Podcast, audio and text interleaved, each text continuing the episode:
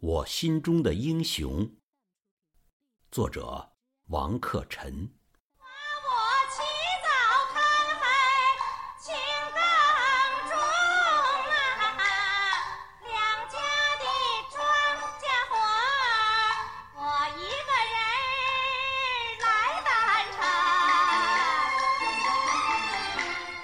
解放之初，著名评剧艺术家辛凤霞演唱的一个志愿军战士的未婚妻，响遍长城内外、大江南北。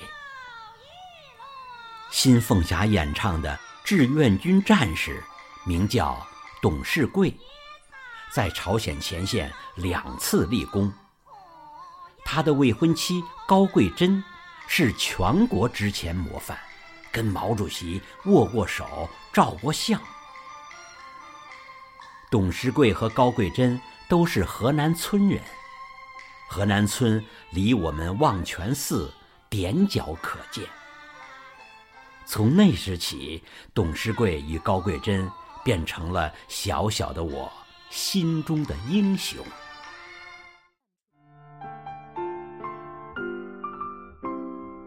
几十年来。我无论去北京读书，到陕西当兵，还是被调入仁和镇机关工作，年年岁岁不曾忘却。一九九二年，顺义区委组织部抽调我参加编写《历史不会忘记》丛书。你撰写编入书中的一大串名单，有董事贵的名字。我心里一阵惊喜，巧极了，主编分配我负责编写董事贵的英雄事迹，正中下怀。我骑着一辆除了帘儿不响，哪儿都响的侯氏自行车，一次次去河南村登门上户采访董事贵。每日归来都有极其丰厚的收获。写作材料多了，可选择的余地大了，写起来顺手，因此很快写出纪实文学《董事贵》，顺利编入《历史不会忘记》这本书。在一次次采访董事贵的过程中，同时积累了高桂珍的资料，获得了许多副产品。因此，又写出了一篇报告文学《高贵珍》。我把董事贵与高贵珍这两篇作品加工润色，合成一篇，取名为《中国好儿女》。参加北京市委宣传部和北京作协举办的“五个一”工程征文活动，获得一等奖，如愿以偿，结局圆满。董事贵属羊，我属蛇，他比我整整长十岁。虽从无称兄道弟，却也成了好朋友。时日一长，友情愈加深厚。我不仅常去探望，并且组织顺义少年宫中小学生到他家开展活动，还通过董事贵联系他的老战友，一同聚会座谈。时日长了，对董事贵了解的更加深入。他十五岁参军，在解放太原时立功受奖，戴大红花。参加中国人民志愿军，在金城川战役中暗夜活擒美国佬。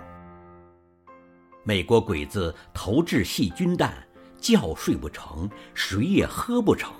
依然坚守阵地，冒着敌人的炮火抢救朝鲜小姑娘。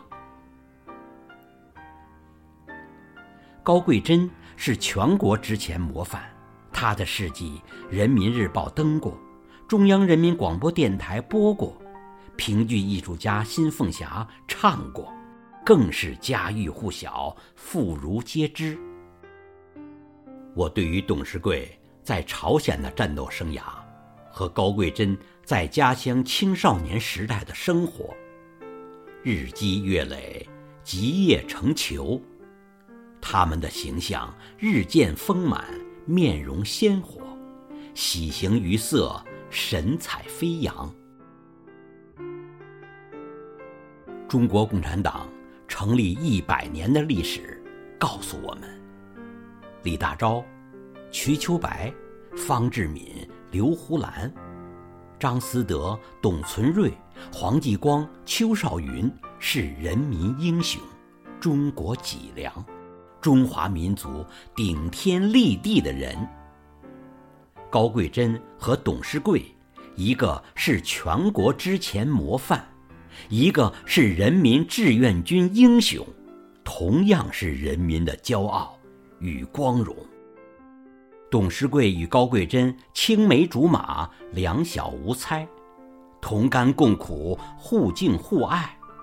况且他们的婚礼就设在朝鲜前线的山坡上，战友们手里卯劲儿地敲打美国鬼子钢盔，嘴里高声嘶吼：“打败美帝野心狼！”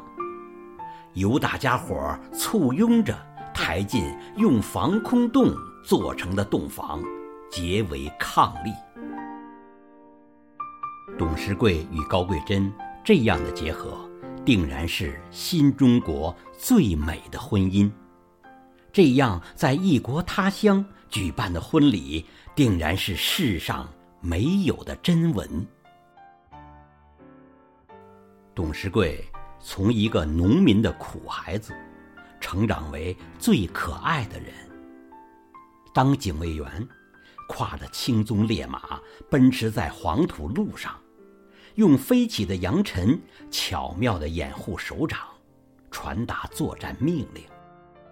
住潮湿的防空洞，吃一口炒面，就一口血，忍饥挨饿，坚守阵地。在金城川奋战整整三十七天，打退敌人无数次反扑，坚持到最后胜利。董事贵在朝鲜前线。整整奋战了一千零八十个日日夜夜，胸前两次挂上金光闪闪的军功章。河南村的年轻人，在团支部书记高桂珍的发动组织下，写黑板报、办图广播、教唱歌曲，大力宣传黄继光、邱少云、杨根思、张继慧等。志愿军战斗英雄，他替志愿军家属代更，夜里拉套，蒿苗捧地，肩膀上渗出斑斑血迹；帮志愿军家属看病，不辞劳苦，东奔西忙，脸庞上淌着滚滚汗珠。当年誉满文艺界的常香玉。捐赠飞机，轰动全国，传为佳话。作为普普通通的农民，高桂珍心有余而力不足啊！可他懂得人多力量大，挺身而出，带领青年开垦荒地，栽瓜种菜，拿到市场上去卖，点点滴滴集腋成裘，积沙成塔，捐献国家。一九五三年四月一日，他光荣地参加了第二次全国妇女代表大会。因初当代表，蔡畅大姐向他介绍了几位著名人物：子弟兵的母亲荣冠秀，刘胡兰的母亲胡文秀，新中国第一位女火车司机田桂英，女拖拉机手梁军。当介绍到黄继光的母亲邓妈妈时，蔡畅大姐话音未落，高桂珍立即扑过去，紧紧地搂着邓妈妈，大声喊道：“邓妈妈，邓妈妈，我是高贵珍我的家在河南村我就是您的亲女儿。河南村的青年人都是您的好儿女。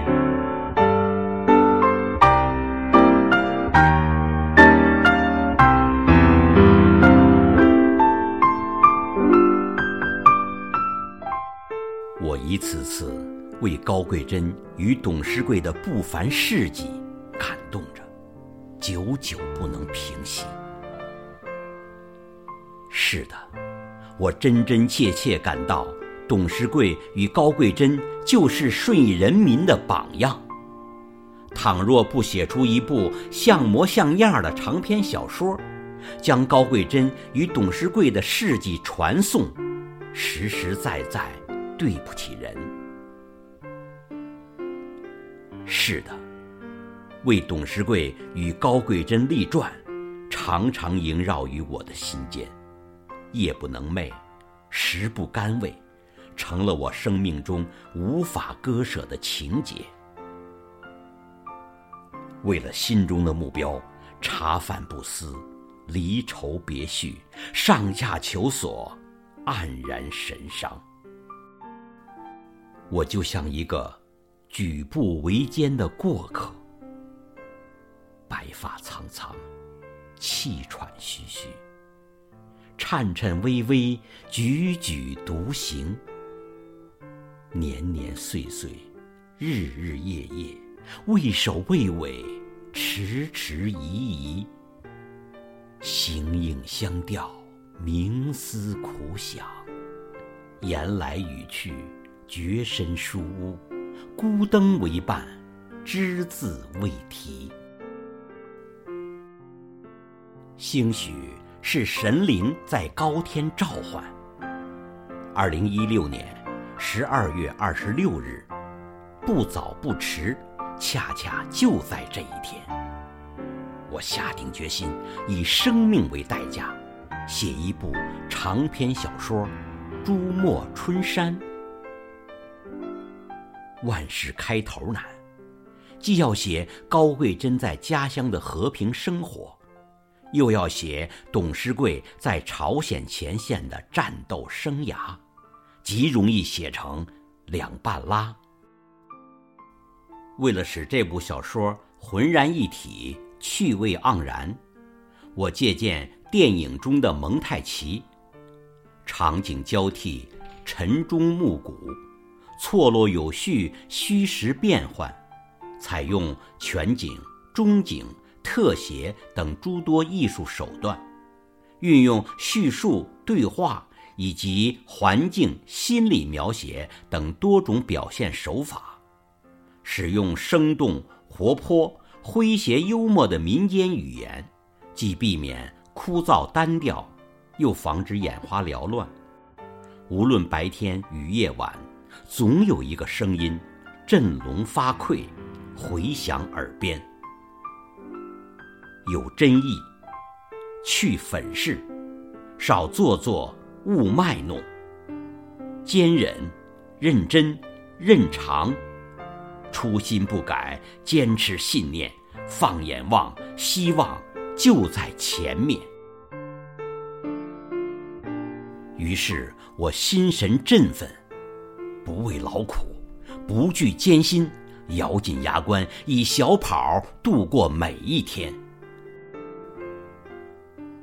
二零一七年八月二日深夜万籁俱寂夜阑人静久久为功水滴石穿终于以粗壮有力的手指在电脑键盘上结结实实地敲击了一个句号。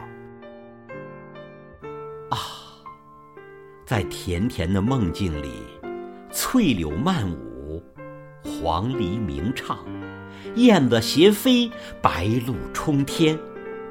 我捧着沉甸甸的长篇小说《朱墨春山》，跨过青悠悠的柳溪，登上绿茵茵的高坡，敞开春水般的心灵，引吭高歌。